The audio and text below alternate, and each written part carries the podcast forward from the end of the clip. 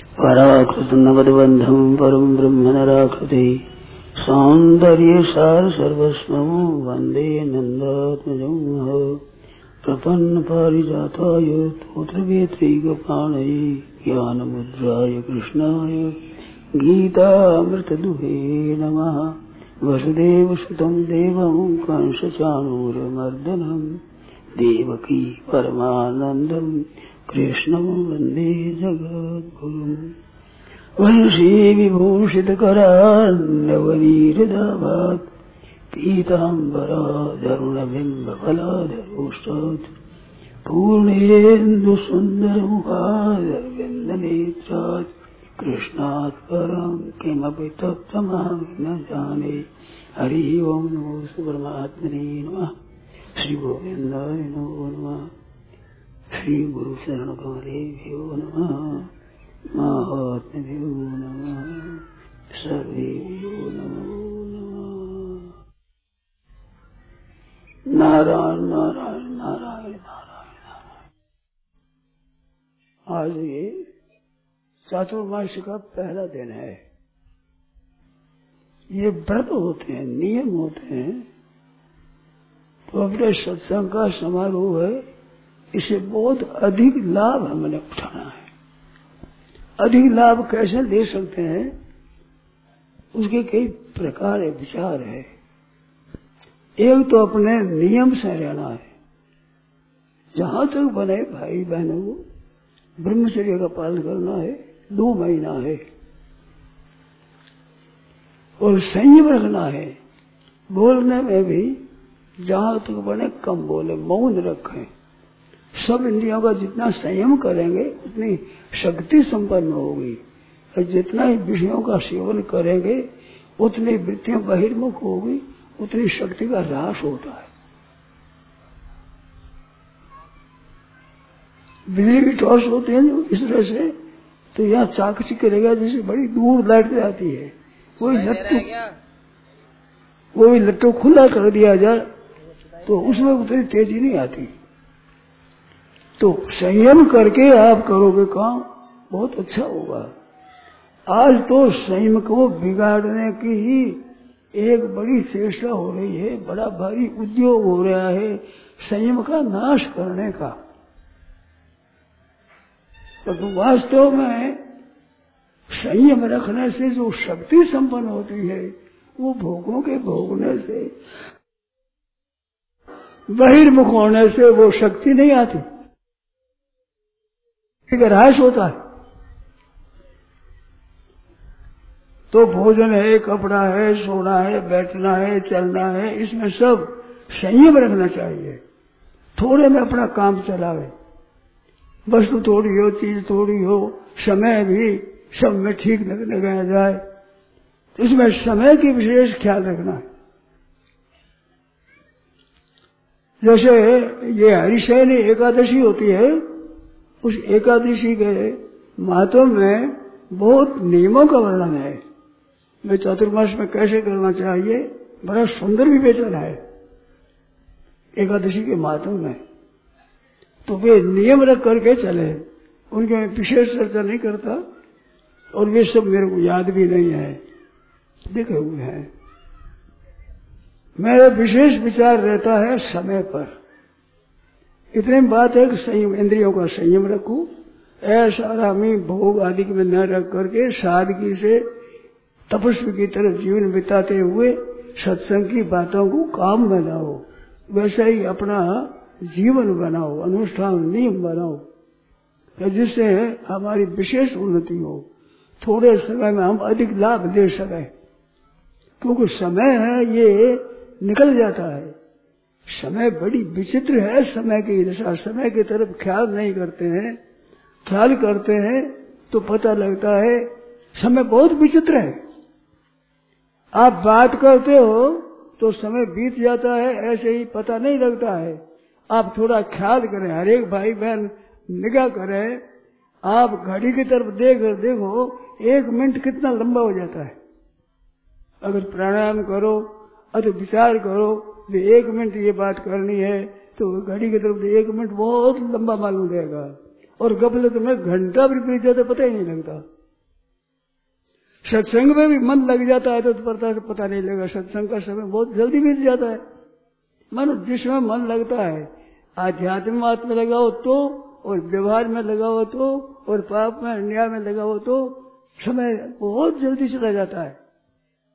और समय खास चीज़ है। ये जो महिमा गाई गई है मनुष्य जन्म की, वो मनुष्य के इस समय की महिमा है। इसमें विवेक की महिमा है। दो चीज़ विशेष ध्यान देने की है। एक तो विवेक है और एक ये समय है। तो काम करना चाहिए अपने में विवेक को प्रधान रख करके।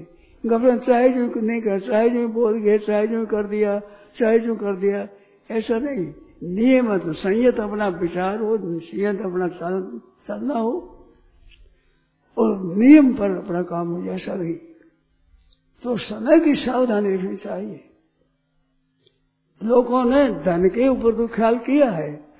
पैसों को तो बड़ा समझ समझ कर खर्च करते हैं, और पैसों की तरफ़ खाते इतना, उसे सौ गुना अधिक मैं तो कहूँ तो भी इतना सौवा हिस्सा भी समय की तरफ़ ख्याल नहीं है। और समय की तरफ़ ख्याल विशेष देना चाहिए। धन तो पैदा हो जाता, खर्च हो जाएगा तो पैदा भी हो जाएगा। पर समय खर्च हो गया तो पैदा नहीं होगा। ये तो जितना समय उतना ही है। ये खर्च होने पर जाना ही पड़ेगा, मरना ही पड़ेगा। अपने की चतुराई से, धन से, विद्या से, बुद्धि से, योग्यता से हम जी नहीं सकते। हम जो जी रहे हैं, केवल हमारी उम्र बाकी है। हमारे श्वास बाकी है।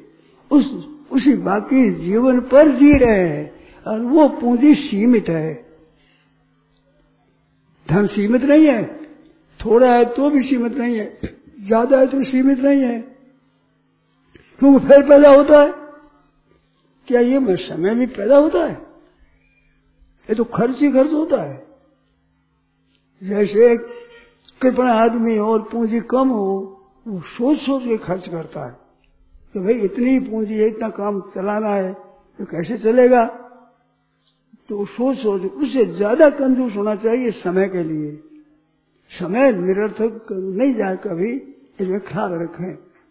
हरदम सावधान रहे, चौबीस घंटा में। साधक वही होता है जो समय का ख्याल रखता है। अरे समय का ख्याल नहीं था वो साधक नहीं हो सकता। पारमार्थिक सिद्धि नहीं कर सकता। मैं तो वो व्यवहारिक सिद्धि भी नहीं कर सकता। विद्यार्थी के लिए बताया क्षण क्षणश कणश विद्यावर्थन से चिंतित क्षण त्याग कुतो विद्या कण त्याग कुतो धनम। धन संग्रह करना हुआ तो धन का विचार समय समय पर ठीक तरह सोच समझ करके समय वो धन खर्च करे ऐसे विद्या अध्ययन करना हो, पढ़ाई करना हो तो समय सोच सोच कर लगा और समय बर्बाद नहीं जाए, केवल पढ़ाई के सिवाय दूसरे समय न लगे। जैसे लौकिक पढ़ाई है, उस पढ़ाई में भी समय का ख्याल रखना है। अपनी ये पढ़ाई है आध्यात्मिक। ये जो हमारी पाठशाला है, ये आध्यात्मिक विद्या है। अध्यात्म विद्या विद्या नाम सब विद्याओं में अध्यात्म विद्या साक्षात परमात्मा का स्वरूप है। ये जो गीता में विभूतियों का वर्णन है, ये भगवान की तरफ़ चलने के लिए खास आवश्यक चीज़ें है। इतनी इतनी जगह भगवान को ज़रूर याद करो। फिर सब जगह याद करो। इस तरह से विभूतियाँ बताई तो अध्यात्म विद्या विद्या। जितनी विद्याएँ हैं संसार की, उन संपूर्ण विद्याओं में ये अध्यात्म विद्या खास विद्या है। मनुष्य जीवन का ध्येय है लक्ष्य है। मनुष्य शरीर मिला है केवल कल्याण के लिए। ख्याल करें इस बात का, जो मनुष्य शरीर मिला है ये, केवल कल्याण के लिए मिला है। ये बड़ा बड़ा अभिमान बनने के लिए बनाया है। हमने एक पुस्तक में बड़ी विचित्र बात पढ़ी है। भगवान जो मनुष्य शरीर देते हैं, वे भगवान शासन करने के लिए नहीं देते हैं। जैसे गुरु बनते हैं, वो अपना शिष्य बनाते हैं शासन करने के लिए। राजा बनता है शासन करने के लिए। किसी पद पर अगुर है शासन करने के लिए। तो मैंने वो पुस्तक बड़ी विचित्र बात पढ़ी। भगवान शासन करने के लिए संसार नहीं बनाते हैं।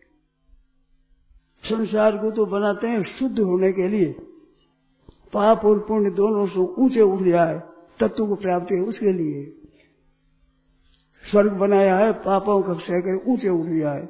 नरक बनाया है, चौरासी लाख ज्योति बनाई है कि पापों का भोग कर, पापों का भोग से ऊँचे उठ जाए। मानो पाप और पुण्य भोगने के लिए है वो योनि। वो काम करने के लिए नहीं है। काम करने के लिए ये मनुष्य योनि है।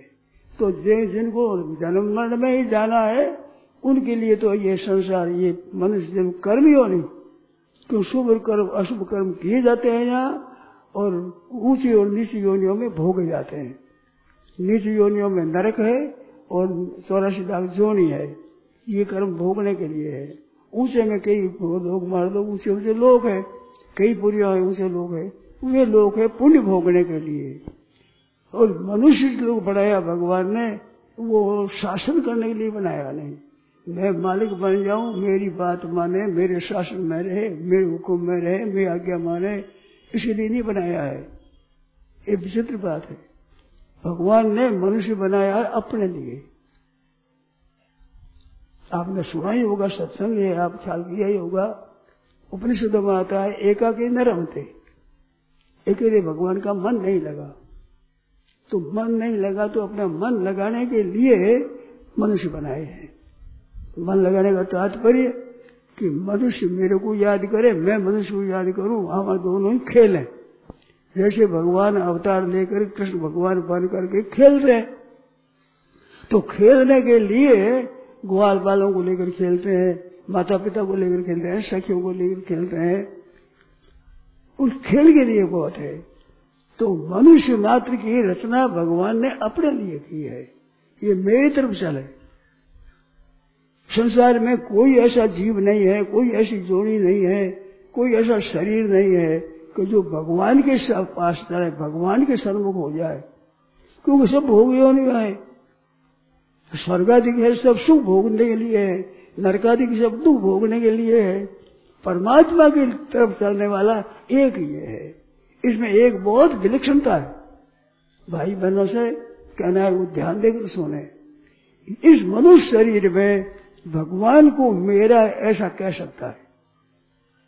दूसरे जोनि में ये शक्ति नहीं है। न देवताओं में न कोई जीव जंतुओं में न राक्षसों में न भूत प्रेत पिशाच में है। इन किसी में ये ताकत नहीं है कि जो भगवान के सर्वभूत से अगर भगवान को कह दे, तुम मेरे हो। तो ये केवल योग्यता और अधिकार भगवान ने मनुष्य दिया है। क्योंकि एक की नरम थे तो भगवान खेल में, साथ में रहना होता है तो किस रह रहे कि भगवान को ये सन्मुख हो गए, हे नाथ, मैं आपका हूँ। इससे भगवान बहुत राज़ी होते जैसे माता के गोद में बैठा हुआ बालक प्यार से कह दे माँ माँ, मैं तेरा हूँ तो मेरी माँ है, मैं तेरा बेटा हूँ। माँ खुश होती है। कोई नई बात कह दी, बालक ने कोई नई बात कह दी, क्या? कोई नई चीज़ दे दी? माँ खुश होती है। ऐसे इस जोनी में भगवान प्रतीक्षा रखते हैं, ये इसके लिए देखते हैं कि मेरे को कोई कह के, हे नाथ, मैं आपका हूँ, आप मेरे हो, हे नाथ, आप मेरे हो। भगवान खुश हो जाते, प्रसन्न हो जाते। जब माता में बैठी, आप बोलो, बालक कहता है, माँ, तू मेरी, मैं माँ, तेरा हूँ, तू मेरी माँ मेरी माँ है। राज़ी होती है ना? तो ये एक जन्म की माँ भी, माँ कहने से राज़ी होते हैं, वो तो महाराज अनंत जन्मों की माँ है, सदा की माँ है। किसी जन्म में जाओ, वह माँ तो भगवान है तुम्हें वो माता च पिता त्वमेव त्वमेव बंधु सखा त्वमेव त्वमेव विद्या द्रविणम त्वमेव। सब कुटुंब भगवान ही भगवान है। भगवान ही माँ है, भगवान ही पिता है, भाई, बंधु, कुटुंबी, मालिक, भगवान ही है सब कुछ हमारे। तो भगवान के सब हमारे हैं, इस वास्ते हमारे तो भगवान ही है। तो इस बात को जैसे मीरा बाई ने कहा, मेरे तो गिरधर गोपाल दूसरा न कोई। कितनी ऊँचे दर्जे की भक्ति होगी। भक्तमाल कार लिखते हैं, कलयुग में गोपी का धर्म प्रकट करके दिखा दिया। तो गोपिका में कितनी भगवान में तल्लीन थी, जिन गोपिकाओं के चैतन्य महाप्रभु आदि बड़े बड़े संत महात्मा, भगवान के बड़े प्रेमी, वे गोपियों की महिमा करते हैं, गोपियों के गीत गाते हैं, गोपियों का आदर करते हैं। वे गोपियाँ भगवान के समय हुई। वो प्रेम मीराबाई ने अभी कलयुग में बता दिया। भक्तमाल ने कहा, और लोग भी कहते हैं मीरा जाई मेड़ते प्रणाई चीतोर राम भजन के कारण सकल सृष्टि को मोड़, सकल सृष्टि मोड़ हुई वो। तो मैंने क्या किया उसने? उसने एक ही बात है मेरे तो गिरधर गोपाल दूसरा को तो मात्र मनुष्य का ये काम है, चाहे भाई हो, चाहे बहन हो। मनुष्य मात्र का ये काम है कि मेरे तो गिरधर गोपाल दूसरा कोई दूसरा मेरे कोई नहीं, मेरे भगवान है। सज्जनों नया संबंध मत जोड़ो। भाई बनाओ कोट का भाई बना लिया बहन भाई बना लिया, धर्म भाई बना धर्म बहन बना लिया। जो आपसे आप बने हुए जितने संबंध है, वे संबंध बहुत है। उन संबंधों के अनुसार काम करो तो बड़ी बढ़िया है। नया संबंध मत जोड़ो। सदा का संबंध हमारा भगवान है, उसको याद करो। देखो, संसार में जितने हैं, उन सब में सूर्य नर मुनि सबकी यह रीति, स्वार्थ लाभ करे सब प्रीति। छोटे बड़े सब, महात्मा संत, ऋषि मुनि, साधारण आदमी, सब अपने स्वार्थ के करते हैं। स्वार्थ में तो सकल जग माही, सुपने प्रभु परमार्थ नाही। सब स्वार्थ के स्वार्थ के मित्र है। हेतु रहित जग जुग उपकारी एक भगवान और एक वहाँ भगवान के भक्त प्यारे उसमें है, ये वेश का मतलब नहीं है। ना पुरुष और स्त्री का मतलब है, ना साधु और गृहस्थ का मतलब है, ना कोई वर्ण का आश्रम का मतलब है। जो भगवान की तरफ़ लग गए, एकदम तत्परता से भगवान की तरफ़ लग गए, वे और एक भगवान, ये एक, दोनों एक जाति के हैं। क्यों? भगवान भगवान ही है, और भगवान की तरफ़ वे भी भगवान के ही है। तस्में सज्जन है भेदा भगवान नारद जी महाराज कहते हैं भगवान में और भगवान के भक्तों में भेद नहीं है। क्यों नहीं है? यथस्तदिया क्यों वे भगवान के हैं? इस वास्ते भगवत स्वरूप ही है तो संसार में प्यारी बात, ठीक बात कहने वाले, मात्र दुनिया के हित करने वाले कल्याण करने वाले, जुग उपकारी दो ही है। तुम तुम्हारे सेवक सारी। तो भगवान और भगवान के संबंध भक्ति है इस वास्ते भगवान संबंध अपना किसका करना है कि संसार का जो संबंध है वो काफ़ी है। नया संबंध मत जोड़ो। नया संबंध मुझे पुराना संबंध भगवान को, को भगवान मेरे हैं। संत महात्मा गुरु आदि जितने हैं सज्जनों एक मैं विचित्र बात मैंने सुनी है संतों से। मैंने पुस्तकों में पढ़ी है बड़ी विचार की गहरी बात मिली है मेरे को। संत महात्माओं से भी संबंध मत जोड़ो। उनसे संबंध रखो, केवल कल्याण का। वो संबंध जोड़ना है, वो ठीक नहीं है। मैंने तो एक पुस्तक में लिखी है देखी है, वक्ता होता है, कर्ता, उस कर्ता को चाहिए, वक्ता को चाहिए कि अपना संबंध न जोड़े किसी से। संबंध तो भगवान से जोड़े। खुद भी भगवान के संबंध और कोई भगवान से ही संबंध जोड़ा। और जो अपना संबंध जोड़ते हैं और अपने सेवा लेते हैं, अपने शिष्य बनाते हैं। मैं भी मैं निंदा नहीं करता हूँ, मैं तो पुस्तक का अनुवाद करता हूँ जो मैंने पढ़ा है वो। वो कहता हूँ, क्षमा करता बात कहता हूँ। ऐसे संबंध जोड़ते हैं, महान अनर्थ करते हैं, बड़ा भारी अनर्थ करते हैं। भगवान की तरफ़ से चलने में रोकते हैं। एक संत की मैंने बात सुनी, उन्होंने शिष्य बनाया, और शिष्य के महाराज, हमारे सब कुछ आप ही हो। उम्र भर में शिष्य नहीं बनाया फिर किसी को कि शिष्य बनाना है, भगवान की तरफ़ से रुकावट डालना है। बीच वहीं अटका देते हैं। आप ही महाराज हमारे तो आप ही हो, आप ही हो। ये बहुत खराब चीज़ है। मैं निंदा नहीं करता हूँ, मैं तो पुस्तक की बात कह रहा हूँ। मैं आपको पुस्तक बता सकता हूँ। कोई चाहे तो आपको बता सकता हूँ। भगवान के समझ जोड़ो अपना समझ मत जोड़ो आप जो सत्संग करते हो, उन भाई बहनों से ही कहना है, मेरी प्रार्थना है, संबंध केवल भगवान से जोड़ो भगवान हमारे ऋषभ देव जी महाराज ने अपने सौ पुत्रों से क्या कहा है? वो पिता पिता नहीं जो मुक्ति न करे, वो पुत्र पुत्र नहीं जो पिता माता की मुक्ति न करे, वो पत्नी पत्नी नहीं जो पति की मुक्ति न करे, वो पति पति नहीं जो अपनी पत्नी की मुक्ति न करे। मानो नमो से ये दिया सौपेत मृत्यु। मृत्यु से उद्धार न करे, वो हमारा संबंधी है ही नहीं। संसार में हमारा संबंध हो तो केवल भगवान में लगाने के लिए ही होना चाहिए, और कोई संबंध पर नहीं रखना चाहिए। अपने को भी भगवान में ही लगाना है। और आप क्यों के साथ संबंध कर दोगे? तो महाराज, अपना उद्धार ही कठिन है, दूसरा उद्धार कैसे होगा?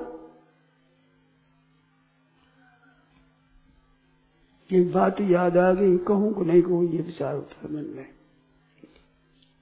करपात्री महाराज से मैंने सुना था एक व्याख्यान। उसमें कहा, वाल्मीकि का नाम लिया था, वाल्मीकि रामायण में। आपने तो कथा भी की हुई है, याद में तो। उसमें कहा, जो शिष्य बनाते हैं, अपना चेला बनाते हैं उनको उद्धार करना चाहिए, उद्धार नहीं करते हैं तो वो गुरु तो बनता है कुत्ता और वो चिंतन इतर बनते इतर बोलता वे चिंतन बन के कुत्ते के खून को चूसेंगे ये कृपा जी मैंने सुनी है वाल्मीकि याद है वाल्मीकि ही नाम लिया है शिष्य बने तो उसको उद्धार करे कल्याण करे नहीं उद्धार करने की ताकत है तो शिष्य न बनाओ अपना संबंध जोड़े को वा गुरु यो हितोपदेशता हित का उत्तर गए गुकारस अंधकार से रुकारस अनुरोध कृत गुरु गीता में लिखा है, हृदय का जो अंधकार है उसको अंधकार को दूर करे, वो महात्मा हो गुरु होता है। अध्यात्म रावण के उत्तरकांड के पाँचवें सर्ग में गीता आती उसमें लिखा है, यह सेवते माम गुणम गुणात् परम यदा कदा वा यदि वा गुणात्मकम। मेरे निर्गुण रूप का ध्यान करते हैं, अथवा मेरे सगुण रूप का ध्यान करते हैं। यह सेवते माम अगुणम गुणात्मक गुणों से बड़े अगुण निर्गुण रूप का ध्यान करते हैं। कदा यदा वा गुणात्मकम, सगुण रूप का ध्यान करते हैं। जो मेरे सगुण रूप ध्यान करते हैं, जो मेरे निर्गुण ध्यान करते हैं, सो हम वो मैं हूँ साक्षात। और वो लोग को पवित्र करता है। पुनाति लोक तृतयम यथा रवि। जैसे सूर्य भगवान जिस देश में जाता है, उस देश में प्रकाश कर देता है, अंधकार दूर कर देता है। ऐसे मेरे सगुण उपास करने वाला, निर्गुण उपास करने वाला, जो मेरा भक्त है, मेरा ज्ञानी है, मेरा प्रेमी है, मेरा प्रेमी वो, जिस देश में जाता है, उस देश में लोगों के हृदय के अंधकार को दूर कर देता है। सूर्य तो अंधकार करता है, दूर बाहर का, भीतर के नहीं करता। और मेरा भक्त ज़्यादा आता है। रेणु भी स्पर्शन वो जगत की रेणु को स्पर्श करता है पुनाति लोक तृतीय तृतीय लोग, त्रिलोक को पवित्र करता है। यथा रवि, ऐसा दृष्टा दिया है। तो इतना भक्त भक्तों का, संतों का मार्ग बताया है। तो आप लोग भी अपने चरित्र से, अपने विचार से, अपने वचनों से, अपने आचरण से सबका उद्धार करे, जैसा करो। तो वो कब होगा? आप स्वयं अपना उद्धार करें। ये उद्धार की बात कहने की केवल नहीं है, करने की है। इस वास्ते कान दो दिए हैं, जबान एक दी है। सुनो ज़्यादा बोलो कम। शुद्ध सुनो। सुनने का मतलब अपने हृदय में धारण करो। सत्संग सुनना है, वो केवल सुनना नहीं है, अपना आचरण बनाना है। अपना ठीक तरह से जीवन बनाना है, जीवन पवित्र बनाना है। मनुष्य शरीर केवल अपना जीवन बनाने के लिए मिला है, आध्यात्मिक उन्नति के लिए मिला है, इसको याद रखो।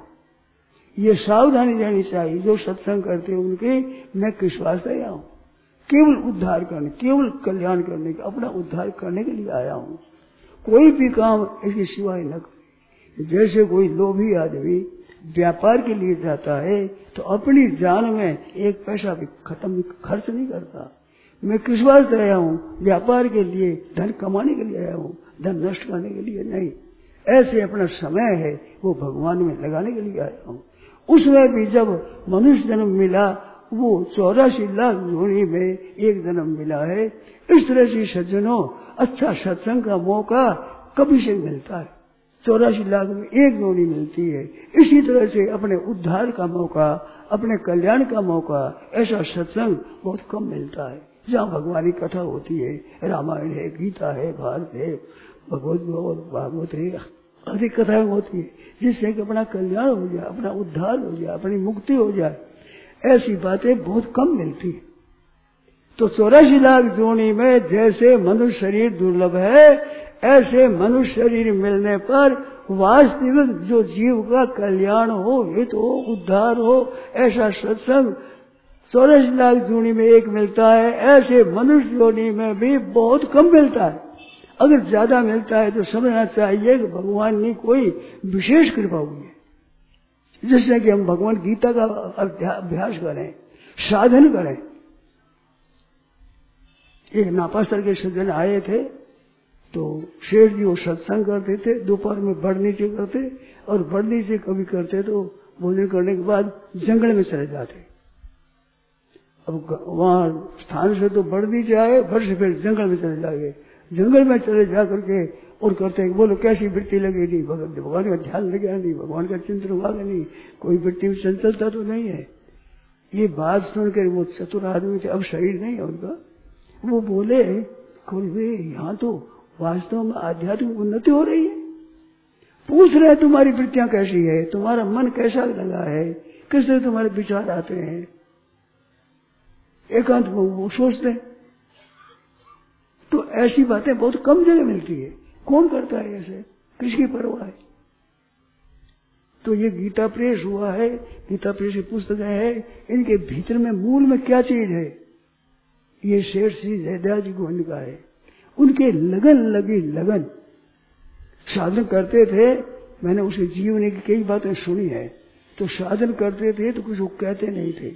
पता नहीं था। तो लोग पागल सर समझते। लोग कहते खुबाड़ो बावड़ो। खूब संजय नाम इनके पिताजी का। खुबाड़ो बावड़ो। बावड़ो कहते। वे अपने भजन में तल्लीन हुए रहते। बाहर से कुछ विचार नहीं भीतर में लगे रहते। ऐसे करते करते ऐसी स्थिति प्राप्ति करी।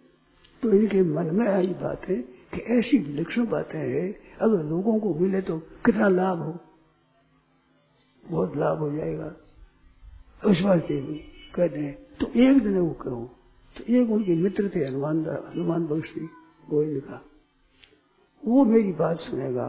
वो बचपन में अपना मित्र है, वो सुनागा। और तो मेरे को सुना नहीं कोई। अब पागल समझे, पावला समझे, कौन बात सुने उनकी? उनको कोई ठीक समझे तो सुने। तो वो सुनेगा। तो उसको पत्र लिखा कि देख, मेरे मन में तेरे से बात करने की है। उस बात के लिए ना मेरे कोई पिता है, ना माता है, ना स्त्री है, न कोई मेरा प्यारा नहीं है। इतना तू प्यारा है, तू मेरी बात सुनेगा। अल्लाह कैसे खुद कहते थे। उनके पे चिट्ठियाँ थी, मैं कई सुनी है। ऐसी बात सुनी तो उनकी चटपटी लगी। क्या बात है? तेरे से बात करनी है मिलना है तेरे से।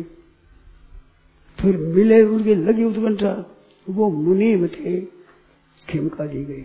आत्मा खेमका दुआ तो वो मुझे छुट्टी मिली तो मिले मेरे पता क्या बातें हैं तो फिर एकांत बोला, देख, ये मानव शरीर मिला है। तत्व साक्षात जिसका कहते हैं, मुक्ति, जीवन मुक्ति कहते हैं तत्व साक्षात कहते हैं, ज्ञान है। वो अपने को हो सकता है। और तू और मैं बात करें, इसलिए भगवान के साथ बात हो सकती है हमारी। हम भगवान से बात कर सकते हैं। वो मौका है। इस वास्ते सब छोटे इधर लगो। तो कैसे करें कि नाम जप कर? भगवान के नाम का जप कर। अपने दोनों ही है। और क्यों कहना नहीं है ये बात अपने खुद काम करने की है, बात सुनाने की नहीं है। नाम जप करो।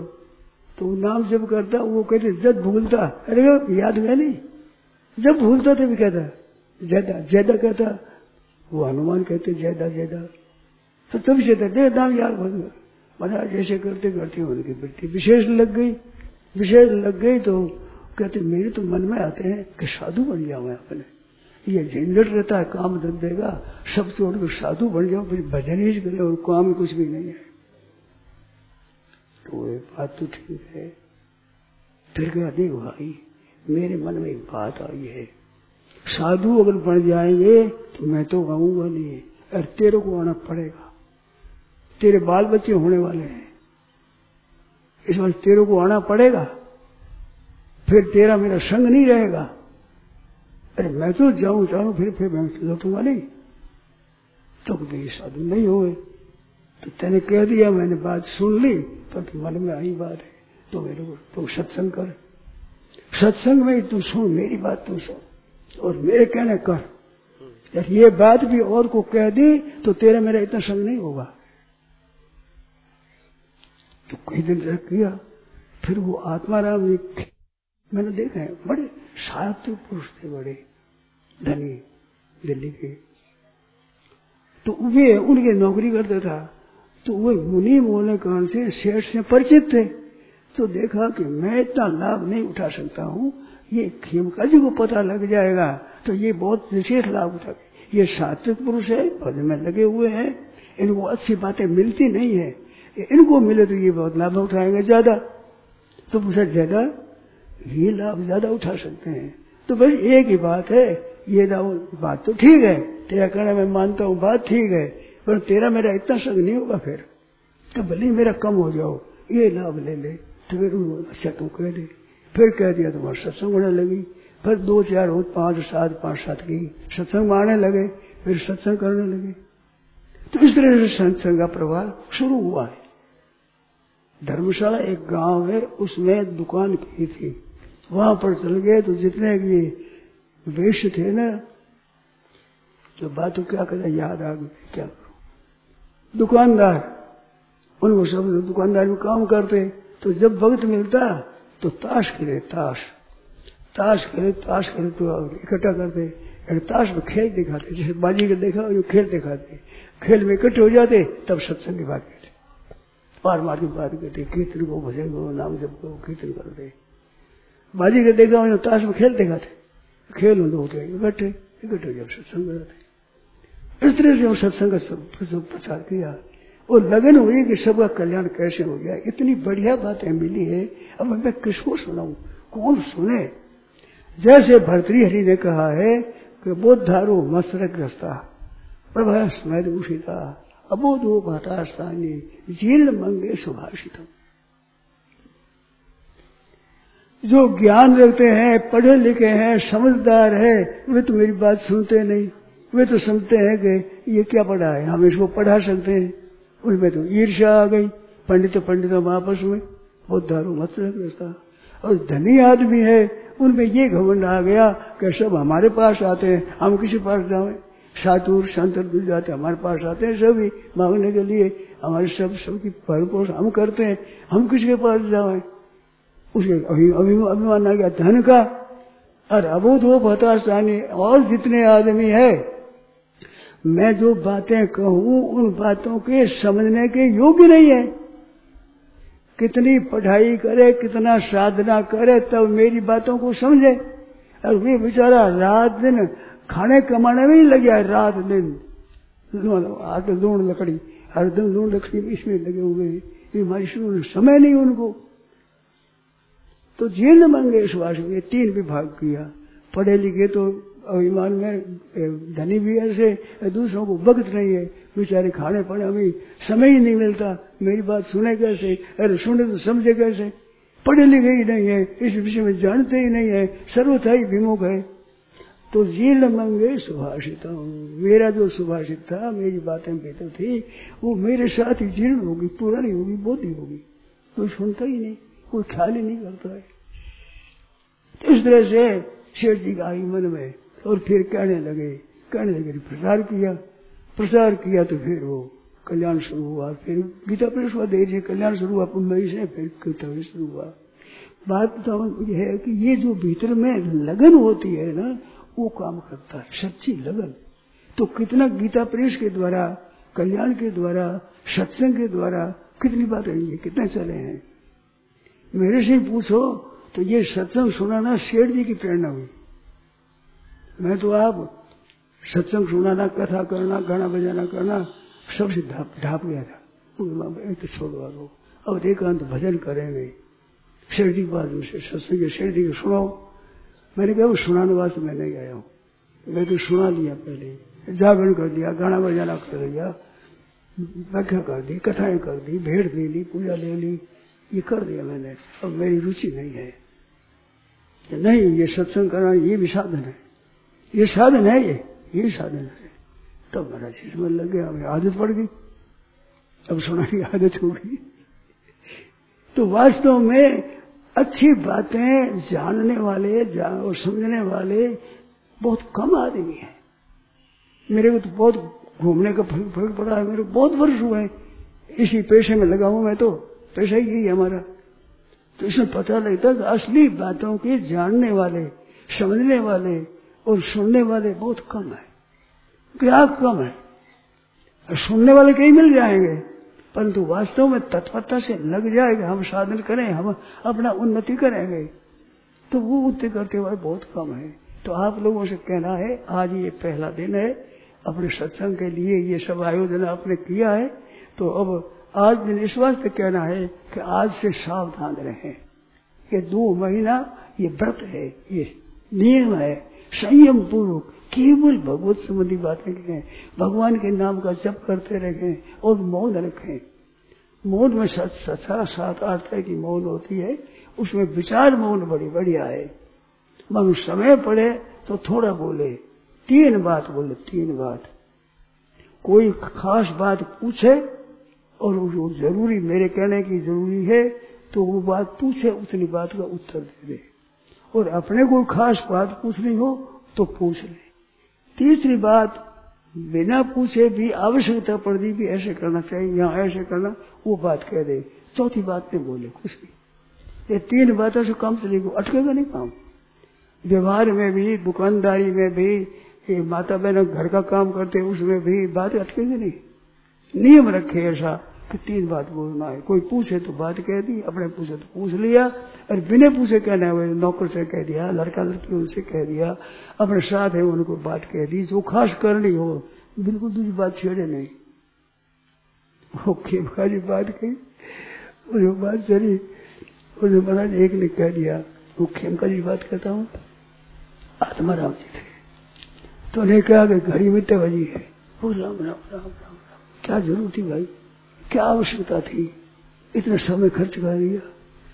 गंगा जी के किनारे शाम के वक्त में टीबरी की सत्संग होती थी, बड़ी मार्मिक बातें होती थी। उसमें हमारे सामने एक भाई बोला कि जो गंगा जी में ठंडी हवा है। अरे, ठंडी हवा खाना तो मैं कैसे समझ? सत्संग करता है, ठंडी हवा खाता है। ये तेरी वृत्ति कैसे चली गई? कि ठंडी हवा तो सत्संग करने वाले साधक ऐसा ख्याल रखते थे। कि हमारा समय है, सबका सब भगवान में लगे। ठंडी हवा लेने के लिए तेरे सब भगत कैसे मिली? इधर दृष्टि क्यों गई? दृष्टि सत्संग कर रहे हो, ठंडी हवा खा रहे हो। तो इसलिए साधक के लिए सावधानी की बड़ी आवश्यकता है। पुराने कल्याण में एक भाई जी का लेख निकला था, जब मैं कलकत्ते रहता उस समय। एक प्रश्न में उसमें लिखा सावधानी ही साधना है। हरदम जागृत रहना, हरदम सावधान रहना, आठ ही पहर। केवल भजन स्मरण की बात के सिवाय दूसरी बात न चले, दूसरा कोई काम न करे, सब सेवा करें, दो काम खास है। मनुष्य शरीर प्राप्त करने पर दो काम खास है। एक तो भगवान को याद करना, एक दूसरों की सेवा करना।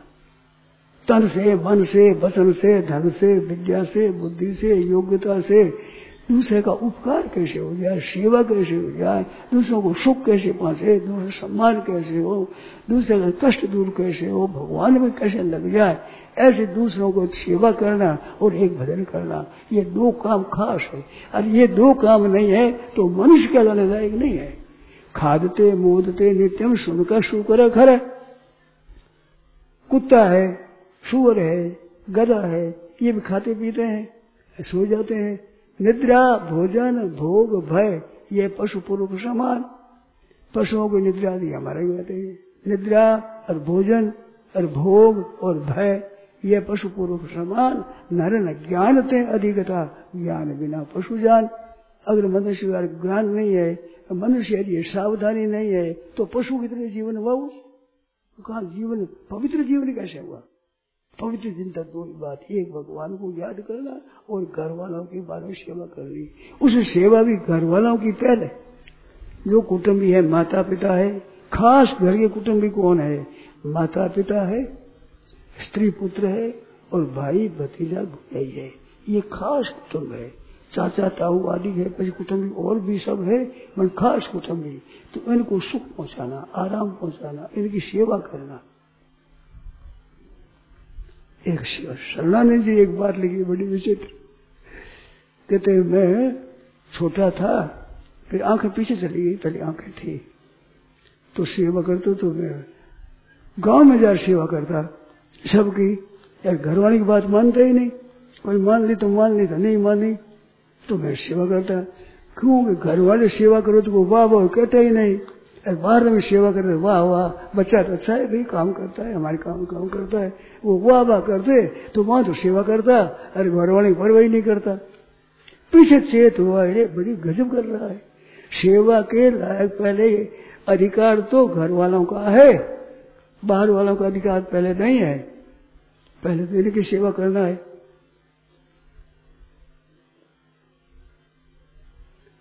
तो घर वालों की सेवा पहले करो।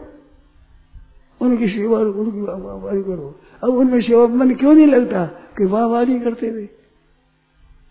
एक साधु मिले थे वो ही कहते थे कि मैं खेलता तो माताएँ बूढ़ी बड़ी आती पानी खेलती तो मैं चाहता जो बाजी, लोगे, ऐसे। तो बाजी, इतने खुशी तू जीता रहे, बेटा, ऐसे तेरे हो जाए कल्याण हो जाए आशीर्वाद देती। और मेरे को तब बजा अड़ दाता कि ठीक है, हमारी परीक्षा तो समझता तो हम सेवा करते हैं। वे स्वयं सेवक है। स्वयं सेवक का अर्थ कि स्वयं ही सेवक है, और का सेवा नहीं है वे। वाह वाह के लिए करते हैं। दूसरे कोई परवाह नहीं है। स्वयं सेवक है, अपने सेवक है। तो अपनी सेवा करने से अपनी बेबा हो जाए, अपने अच्छा अच्छा मिल आदर मिल जाए तो आदर के सेवक है वे, सेवक असली सेवक तो वे कि जिनको कुछ जानता ही नहीं। और लोगों को सुख पहुँचे, आराम पहुँचे, हित हो जाए, चुपचाप करते वे सेवा होती है। तो ऐसी सेवा में मन लगता है, मन तो समझता है हम सेवा करते हैं। समझ दो ये भोग होता है, भोग भोगते हैं, भोग। अरे भोगी का कल्याण कैसे हो कल्याण तो योगी का होता है। तो ये बातें आगे बीच में आपसे कहने कहते कहते अपने सावधानी से सबका सब समय भगवान में लगे। तत्परता से संयम रखो, खाने पीने का, सोने बैठने का, बातचीत करने का, भगवान में मन लग जाए। सेवा करो। कोई घर वाले जो घर वाले की सेवा पहले करो। दूसरी सेवा मिल जाए तो औरों सेवा तत्परता से, बड़े उत्साह से करो। पर जहाँ रहते हो, वहाँ पास में कुटुंबी है। ये खास कुटुंबी माँ बाप, स्त्री पुत्र, भाई भतीजा भोजाई इनकी सेवा, इनको सुख ज़रूर पहुंचाओ। कैसे इनका पालन करो? कैसे सेवा करो? बहनों माताओं को भी चाहिए घर वालों को पालन पोष को देवर है, जेठ है नरद है, सास है, ससुर है, ये है खास कुटुम्ब भी उनका सेवा करो, पति पुत्र, उन्हें पहला उनको कैसे सुख गए इनको आराम कैसे पहुँचे? घर वालों से तो उपरती होती है, दूसरों की सेवा करती है। माइया किसी के ब्याह में जा गीत गावेगी जाएगी, वहाँ बात करेगी घर वालों की सेवा नहीं करेगी। कारण के वहाँ वाह वाह होती है घर वालों को वाह वाह कहते नहीं। अब नृत्य आलू शिला कौन चाटे बताओ? तो रस नहीं आता। दूसरा वाह वाह करके वहाँ काम करे तो वो बात सेवा नहीं है। ये तो कुत्ता जैसे कुत्ता टुकड़े के लिए जाता है, ऐसे टुकड़े के लिए कुत्ते की टी है बैठा। कि कोई वाह वाह कह दे, कोई मार महात्मा करे कोई अच्छा दे। आप तो बड़े संत हो, बड़े अच्छे हो। बाबा जी जयरा जी तो भाई ये है तो ये टुकड़े में नहीं मिला है। अपने तो सेवा करनी है। अभी थोड़ा समय मिला है, इस समय में किस तरह से हमारा कल्याण हो? दूसरों का कल्याण कैसे हो? और भी कोई हो, उनको भी सूचना दो। भगत पर कोई कोई लग जाए, कितना काम ठीक हो जाएगा। जैसे हनुमान पक्ष जी की बात बताई ना वो कहते मैं इतना लाभ नहीं उठा सकूँगा, ये ज़्यादा लाभ उठाएँगे। तो इनको लगाओ सत्संग में। तो बड़े सात्विक पुरुष है, उनको लगाओ। और राजसी उनको भी लगाओ। और संसार में लगे, उनको भी लगाओ। किस तरह से सत्संग में लगाओ तो भी लग जाए, उनका जीवन बदल जाए। सज्जनों, इसके समान कोई उपकार नहीं है। दान, पुण्य आदि कोई इसके समान नहीं है। एक आदमी को अगर परमात्मा की तरफ़ आप लगा दो, उसका इतना पुण्य है छह हज़ारों अरबा आदमियों को भोजन करो तो, वो तो पुण्य नहीं है। क्यों भोजन करने पर भूख लग जाएगी और वो जीवन बदल गया और भगवान की तरफ़ लग गया तो कितनी उसको शांति मिलेगी। हज़ारों लाखों रुपया मिलने पर वो शांति नहीं मिलती जो कि सत्संग से शांति मिलती है। भीतर के पर्दा खुलते हैं भीतर की गुत्थियाँ खुलती है वो भीतर के भीतर के जो अंधार अंधेरा मिटता है और कितनी शांति मिलती है। वो शांति क्या भोजन से मिलेगी। एक आदमी भी लग जाए सत्संग में तो उसका बड़ा भारी पुण्य है। दान आदि में पुण्य इतना नहीं है। तो सच्चे हृदय से कब लगेंगे? आप लगोगे। आप स्वयं लगोगे, तभी लगेगा। यदि यदाचरती श्रेष्ठ तत्त देवेतरो जना स यद प्रमाण कुरते लोग सदनुवर्तते यदि यदि आचरती श्रेष्ठ तत् एव इतरो आप जो आचरण करोगे, वैसे ही दूसरा आचरण। सयत प्रमाण कुरते जिसको प्रमाण करता है लोग सदनुवर्तते तो उसमें आपकी दो बातें गई इसमें। जो जो आचरण करते हैं, वैसे लोग आचरण करते हैं, और जो वो कहता है, उसे आचरण बनते हैं। तो इनमें आचरण के लिए पाँच शब्द आए यत यत, आचरती, शेष, तत तत एव।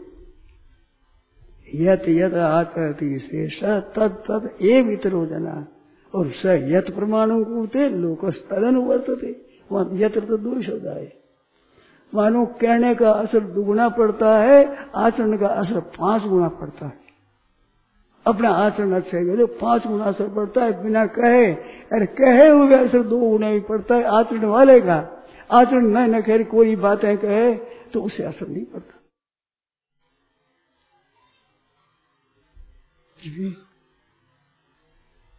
सीखी हुई बातें कहने हो, कुकुर जी बुझता गिरे तो कोरी कहने की सुनी सुनाई बात। करने बिन कथ नहीं करे, अज्ञानी दिन, रात। कुकुर जी घुसता फिरे सुनी सुनाई बात। एक भाई ने अर्थ बड़ा अच्छा किया, मेरे को बड़ा अच्छा लगा। कुत्ता होता है नहीं, वो किसी को भूसता है। वो भूसता सुन करके बास में कुत्ता, वो भी भूसने लग जाए, वो भी भूसने लग जाए, सब कुत्ते भूसने लग जाए। उनको पूछे रहे किसको भूसता है? कि वो भूस रहा है भूसे इस तरह से कोई तात्विक बात कहता है कल्याण के लिए। दूसरी शुरू कर दी, तीसरी शुरू कर दी, चौथी शुरू कर दी। अरे तू क्या कहता है? कि वे कहते हैं नहीं, हम भी कहते हैं। एक संत ने, एक एक सज्जन मिले, उन्होंने बड़ा अर्थ बताया। मेरे अब आँखें खुली, पीतल की। कितनी बचिया बात गई। करनी बिन कथनी करेगा ज्ञानी दिन रात। कुकुर जी पूछता बड़े सुनो सुनाई बात। सुनी यार कहने लगे सुनी यार कहने लगे, अरे भाई, ऐसे नहीं है। ये कोई मामूली बात नहीं है। वो कहना भी बड़ा अच्छा है। मैं निंदा नहीं करता हूँ। किसी तरह से भगवत चर्चा में समय लग जाए। कथा कोई किस तरह के हो? रुपयों के लिए। हरे हरे हरे कृष्ण हरे कृष्ण कृष्ण कृष्ण। हरे हरे हरे कृष्ण हरे राम राम राम। हरे हरे। हरे हरे और सुनो आप लोगों की जो बड़ी कृपा है भगवान की, सुनो रास्ते में लाओ एक एक बार पे हो और काम में लाओ। अब अपना आसन ऐसे बनाएँगे, अब ऐसा बनाएँगे। ये हरदम चेत होता है हरदम जो ख्याल रखे के साधक होता है, उसका हरदम ख्याल होता है, देखो यह मैंने भूल करी, ये मैंने भूल करी, ये नहीं करूँगा, अब नहीं करूँगा, अब नहीं करूँगा। तो जीवन महान पवित्र पड़ जाएगा। तो अभी ये मौका है, थोड़ा दिन के लिए मिला है। बार बार थोड़ा ही मिलता है। अभी तो भगवान की कृपा से दो महीनों का साठ दिन है। कितने दिन गिने नहीं बने दो महीना है। इसमें मिला है मौका। तो भाई बहनों को बड़े सजग देना चाहिए साफ़ देना चाहिए, औरों को भी लगाओ। कीड़ी होती है छोटी सी, उसको कहीं मीठा मिल जाए चिकनाट मिल जाए, मीठी चीज़ तो उनको मिल जाती है तो वो लाइन बच जाती है, सबको ले जाती है, सबकी सवाल लग जाती है। ऐसे आपको कहीं मिठास मिले, आनंद मिले तो कीड़ी की तरह सबको लगा, लाइन लग जाए, सबके सब लग जाए। शेर जी ने कहा था, गीता प्रेस को लोग समझते नहीं। गीता प्रेस को समझ जाए तो गीता प्रेस में कितना लाभ होता है, कितना दुनिया को लाभ होता है, वहाँ काम करने के लिए। लोग कह के हमारे काम में लगाओ, हम काम में, हम किसको लगावे तो कहते, रुपया देंगे, सौ रुपयों का महीना देंगे, हमारे गीता प्रेस में लगा दो। तो वो देने पर भी हम कहेंगे काम नहीं कहाँ कैसे लगाओ कैसे हम पाँच सौ देंगे? किस तरह से हमारे गीता प्रेस में लगाओ? इसमें काम लगे? तो दुनिया मात्र में कितना लाभ हो रहा पुस्तकों के द्वारा, वो लाभ हम भी ले लें तो हम रख नहीं सकेंगे। पर लोग समझते नहीं, जानते नहीं इस वास्ते कोई लगते ही नहीं, बेचारी नहीं है। नहीं तो कितना लाभ होता है? तो सत्संग में लगने से कितना लाभ होता है? सत्शासन में लगने कितना लाभ होता है? गीता प्रेस की पुस्तकों का अगर विचार किया जाए, विस्तार किया जाए तो कितना लाभ होता है? अच्छे अच्छे संत, अच्छे अच्छे सज्जन क्योंकि मैं जानता हूँ, गीता प्रेस की पुस्तक पढ़ करके इधर खींचे इधर लगे हैं। यार मैं भी खींचा हूँ तो ये शेर जी की लिखा हूँ कान से? कल्याण में पढ़ता था लेख, उन लिखो कान का अभी ऐसे कोई पूछ रहे तो। ये कोई विद्या के ज़ोर से नहीं लिख रहे हैं। ऐसा असर पड़ा। गीता की रुचि थी, गीता के लेख आते तो विचेत्र लगते तो इनसे तो मिलना भाई तो आपसे आप मिलाओ। तो पुस्तकों के द्वारा बहुत आकर्षण होता है। आप लगते हैं तो आप कृपा करके पुस्तकों का प्रचार करो। बहनों माताओं सहायक बहनों को पुस्तकों दे पढ़ने के लिए। एक एक प्रति पाँच पाँच सात सात पुस्तक अच्छी लगे, वो छोटी छोटी एक पढ़ दो पढ़ दो वो पढ़ दी उसे पढ़ जाए पढ़ी कृपा की, पढ़ दो पूरी पूरी पढ़ दी। वो ले लो, दूसरी लो, ये पढ़ो। फिर तीसरी ये लो ऐसे आपस में दो बहुत ज़्यादा लाभ होता है। मुफ़्त में देने से इतना लाभ नहीं होता। मुफ़्त में पुस्तक मिल गई तो हमारी है वे पढ़ेगा ही नहीं, पढ़ी रहेगी। तो पढ़ी, यही पढ़ी, वही पढ़ी रहेगी। पढ़ेगा तो उसे पढ़ेगा। अरे भाई, लड्डू पड़ा हुआ भी अच्छा दिखता है, परंतु खाने में जो रस आता है वो फोड़े तो महाराज कुछ चीची को भी मिले, हमारे को भी मिले, मिठास मिले, नहीं तो पड़ा हुआ भी मोदक कहते हैं उसको। लड्डू का नाम मोदक है, मोद हर्षे। देखने से लड्डू देखने में आनंद आता है, प्रसन्नता होती है इस बात से मोदक कहते पर फोड़े कह दिया जाए तो हमारे काम आवे, और काम आवे, चीटी के काम आए जानवर के काम आवे। इस तरह से सत्संग की बातें कही जाए, पुस्तकों को पढ़ाई जाए दूसरों को लगाया जाए तो कितना आनंद आवेगा। इस बात ये चातुर्मास का समय है। लगो और लगाओ। स्मरण दस स्मारी अंत मिथो हो हमारी स्मरण भी करो स्मरण भी करवाओ। चिंतन करो। तो उस पुस्तक में मैंने पढ़ा कि मनुष्य कितना भाग्यशाली है। मैं मंगाई कितना भाग्यशाली हुआ जो भगवान को अपना कह सकते हो। भगवान प्रतीक्षा करते हैं कि कोई वीर को अपना कहे मेनाथ मैं आपका तुम मेरे हो मेरे हो, ऐसा। जैसे बच्चा माँ को कहे, जैसे तो कौन कह सकता है? एक मनुष्य कह सकता है। सिवाय मनुष्य और किसमें ताकत है जो भगवान को अपना कहे? ना पशु पक्षियों में है, ना राक्षों में है, ना असुरों में है, ना नर के जीवों में है, ना स्वर्ग के जीवों में कुछ भी है एक मनुष्य में ताकत है। भगवान को मेरा कहे तो भगवान को मेरा कहने भगवान बड़े खुश होते हैं, प्रसन्न होते हैं। कितनी विचित्र बात है। तो ये मौका आप भगवान को मेरा कह सकते हैं, भगवान का चिंतन कर सकते हैं, भगवान का चिंतन करा सकते हैं, भगवान की बात आप स्वयं ले सकते हैं, औरों को सुना सकते हैं, औरों को याद दिला सकते हैं, ये मौका मनुष्य शरीर में मिला है। कितने तुम भाग्यशाली हो भगवान की बड़ी भरी कृपा हुई है। तो भगवान ने मनुष्य को अपने लिए बनाया, अपने साथ खेलने के लिए, एक निरवते खेल के लिए। ये गुरु बनने के लिए नहीं, शासक बनने के लिए नहीं, भोग भोगने के लिए नहीं भोग तो इतना अधिक बहुत भोगते हैं। कई देवता भोगते हैं। भोग भोगने लिए मनुष्य शरीर नहीं दिया है। और संसार में लगने के लिए नहीं दिया है। केवल भगवान की तरफ़ लगने के लिए ही दिया है। वो खास उपयोग है। अब भूल गए तो मैं तो वही पुस्तक अभी सुनी हुई बात, संतों से सुनी हुई, पढ़ी हुई बात भगवान कह देता हूँ। आप और हम सभी इस तरह से लगे। भगवान की याद दिलाओ, भगवान की याद करें, भगवान की तरफ़ लगे, औरों को लगाओ। जगह ये बड़े भाग्य की बात है, ये दुर्लभ बात है, हर जगह मिलती नहीं है, ये मनुष्य जन्म में मिलती। है सिवाय मनुष्य के और जगह ऐसा मौका नहीं है। ये भगवान के साथ संबंध जोड़ने का मौका सिवाय मनुष्य की और नहीं हर जगह। तो इस मौके पर आए तो अपने भी लगो और औरों को लगो, ये सब कल्याण हो जाए नारायण नारायण नारायण राम जय प्रवचन श्रद्धे स्वामी जी श्री रामसुखदास जी महाराज द्वारा 16 जुलाई उन्नीस सौ संतानवे प्रातः लगभग साढ़े आठ बजे। सीकर में हुआ राम